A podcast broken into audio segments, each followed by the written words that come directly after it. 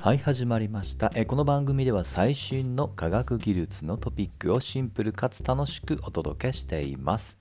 え今日のテーマは深層学習と人工生命の接点と題してお届けをしたいと思います。今の AI ブームは第3次と言われその牽引役がタイトルにある深層学習です。まあ、結構ね普通にメディアでも取り上げられるようになったので多くの方がご存知だと思います念のため補足すると、えー、もともとね人間の脳の構造を数学的に表現したニューラルネットワークの一つの技法名前の通りで、えー、ネットワークの、構造を多段階に、えー、まあ、要は深く学習させるようなモデルだと思ってください。でもちろんね、これにも、えー、いろんなね、さらに、えー、サブカテゴリーがあったりはしますが、一応丸めて深層学習、別名ディープラーニングとでこれが画期的だって言われてるところは、まあ、見方によるんですけど意味合いとして面白いのが従来は要はね深層学習含めたニューラルネットワークもっと言うと機械学習の全般共通として人がね初期値はねチューニングをしたりもしくはあとね運用も、えー、補正してたりしたんですがそれ自身をマシンが自律的に、まあ、調整をしてくれるっていうところが意味合いとしては画期的ですと。はいまあ、ただね、まあ、そういった、まあ、仕組み自体がというよりは何よりも成果を出しているからっていうちょっと天下り的なところの方が比較的大きいと思ってください。まあ、そんな深層学習なんですけども、えちょっととある記事を見て人工生命とのね意外な共通項っていうところで関心を持ったので今日はそういったトピックです。でそのタイトルはえ記事のタイトルは人工生命の後輩による優秀な AI の探求という記事です。で、まあ、先ほどね、まあ、自律的にチューニングと言いましたけど、あくまでそれはあのもっと大まかな構造、アーキテクチャを設計した後の話です。はい。ですので、そのアーキテクチャ、構造自体が、まあ、じゃあどうすればいいのかっていうところですよね。これはまだ手探り的なところがあるので、それを探索するのに人工生命の一つの技法が使えるんじゃないかというね、えー、そういった記事だと思ってください。で今度は次に人工生命って何？って話だと思います。まあ、このシリーズでも過去触れましたが、ちょっとね、この言葉って結構拡大解釈によっていろんな見方があります。え以前は比較的生命科学っていう観点で私もお話ししたのを覚えています。あのもうちょっと言うと、今あの結構ある程度は実はまあ生命の材料というものは人工的に作ることができます。ある程度と言ってるのは、えー、例えば臓器とかね。もしくはその臓器の一つの部分的な箇所とか。こういったものっていうのは、えー、まあ、人工的に作れる。よくこの辺りを合成生物学っていう言い方もします、まあ、これもね、えー、解釈によっては人工生命なんですよね。でもう一つの見方がまさにその AI の観点です。最近はその文脈で言うと、アーティフィシャルライフ、それを縮めて A ライフっていう呼び方もあります。おそらく A ライフで検索した方が早いと思いますね。で、この、えー、今回はどちらかというと、そちらの、えー、A ライフ、まあ、AI よりの文脈の人工生命だと思ってください。で、この時に使われるアルゴリズム、その解の手続きですね。この中で有名なものに遺伝的アルゴリズムというね表現のものがこれ結構何十年も前からあります。はい。で初めて聞く方のために意味合いだけ言っておくと要は遺伝の仕組みをまあ、このアルゴリズムに組み込むっていう、まあ、そのまま読み替えただけなんですが、どういうことかというと、要はゲノム、DNA の中に入っている二重らせん構造というのは、4種類の塩基の組み合わせ、その配列の集合なんですよね。ですので、これは AGCT っていう4つのデジタルなデータですので、ゲノム自体が1つの、まあ、データセット、データの集まりと見ることができると。まあ、これもある意味構造ですね。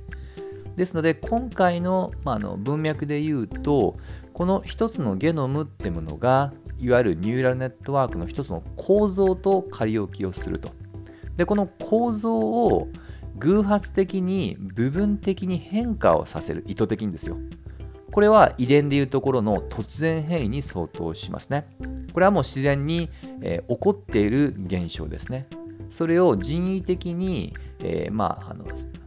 なんていうのか忍ばせてあげると。で、そして忍ばしたものを、えー、それこそ、まあ、生命現象でいう後輩のようなイメージで掛け合わせてあげて、最終的に生き残ったものが一つの、まあ、解アンサーなのじゃないかと。まあ、こういったアルゴリズムだと思ってください。なんとなく意味合い理解できましたかね。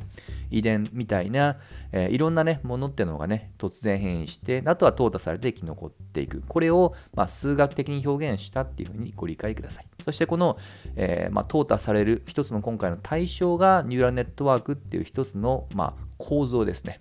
まあ、ちょっとね、若干複雑に入り組んでおりますけども、言ってることはそういったことだと思ってください。残るべきものが残るっていう生命の経験則ってものをね、数学的に表現したやり方。それを今回はニューラルネットワークというものに対して、まあ、当てはめてみたよっていうことですと。すると、まあ、結論としては、えー、どうもこれはいい塩梅でいけそうな気がするっていうのがね、記事の一つの結論ではありましたと。はい。なかなかね、ちょっとこういった試みって恥ずかしながら知らなかったので、あの非常に興味深かったです。まあ、確かにニューラルネットワーク、まあ、もっと言うと深層学習はなんとなくもう勝手にマシンがやってくるんだろうなってところで思考停止したんですけど、まあ、言われてみるとさすがにゼロからね、何かするわけじゃないので、本当の初期っていうのは当然ながら我々人類が設計をしなきゃいけないと。まあ、その設計図を、えー、この、まあ、生命現象でいう遺伝の仕組みを使って、まあ、探索するっていうのはね極めてあの面白いなと思いました。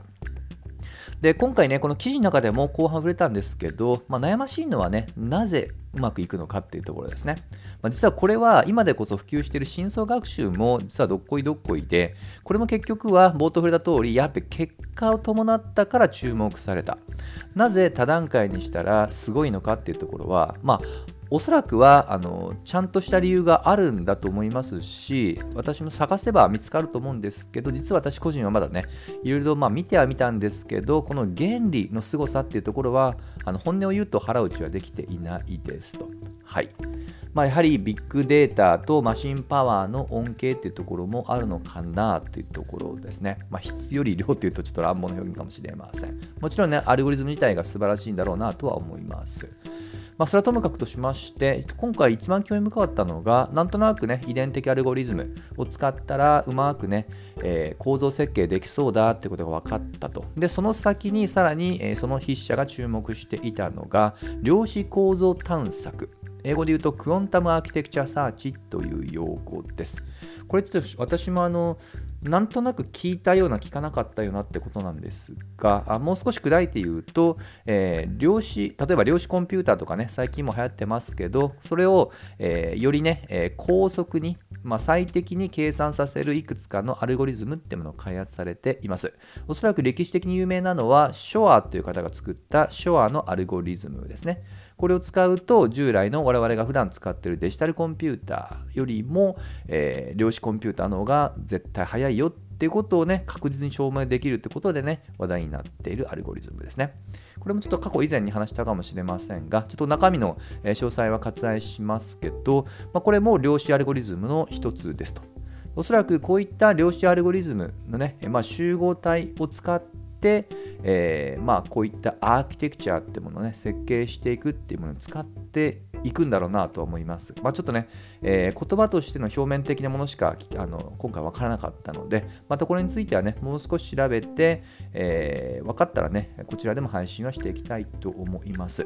まあ、ただね、あのまあ、ちょっと表面的な話で恐縮ですけど、この量子というね、これもともと20世紀の頭にね、えー、ある意味生まれてきた新しい学問が、えもう100年経った今となって興味深いことに、もともと物理現象だったものがコンピューター、いわゆる情報科学の世界、そしてないしは今回のような生命科学ですよね。この辺りに、まあ、完全にこれはまあ広がっている場合によってはもう融合しているっていう現象が極めて、まあ、これからの新しい、ね、科学の匂いを感じさせると思いました。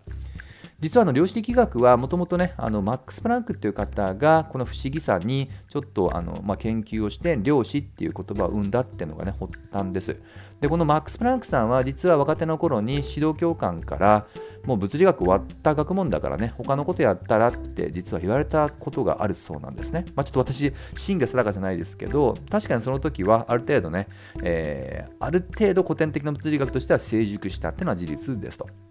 まあ、ただ結果としてはそのマックス・プランクの不思議さってものから新しい量子力学そして今につながっているっていう意味ではね。非常に極めてシンボリックなエピソードかなと思います。で今も完全に、まあ、こういったね学際的な従来の学問分野のタコツボから完全に抜け出せたお互い行ったり来たりしていく学際的な研究っていうのが進んでいるので本当にねこれからまあ未開の地が広がっているような感覚を覚えます。これはまあ AI も全く同じですね、まあ、AI が一つの学問かってっていうとねなかなか疑問なところはありますけども振り返ると過去、えー、2度のねまあどちらかというと踊り場どころか冬の時代も到来していました。今回はね間違いなく続くと思いますけども、まあ、どういった分野でもありがちなことではあります。私も、えー、まあ人事で終わらずに、えー、まあ、ちょっとなかなか今回も話も含めてちょっとね難しくなってはきますけども少しでも自分の中でね分かったら、まあ、こういった場を使って発信をして、まあ、特にね一番大変なのはね最前線で研研究されている方々だと思いますので、そういった方々を少しでも応援できたらなと思っていますと。といったところで今回はここまで。また次回一緒に楽しみましょう。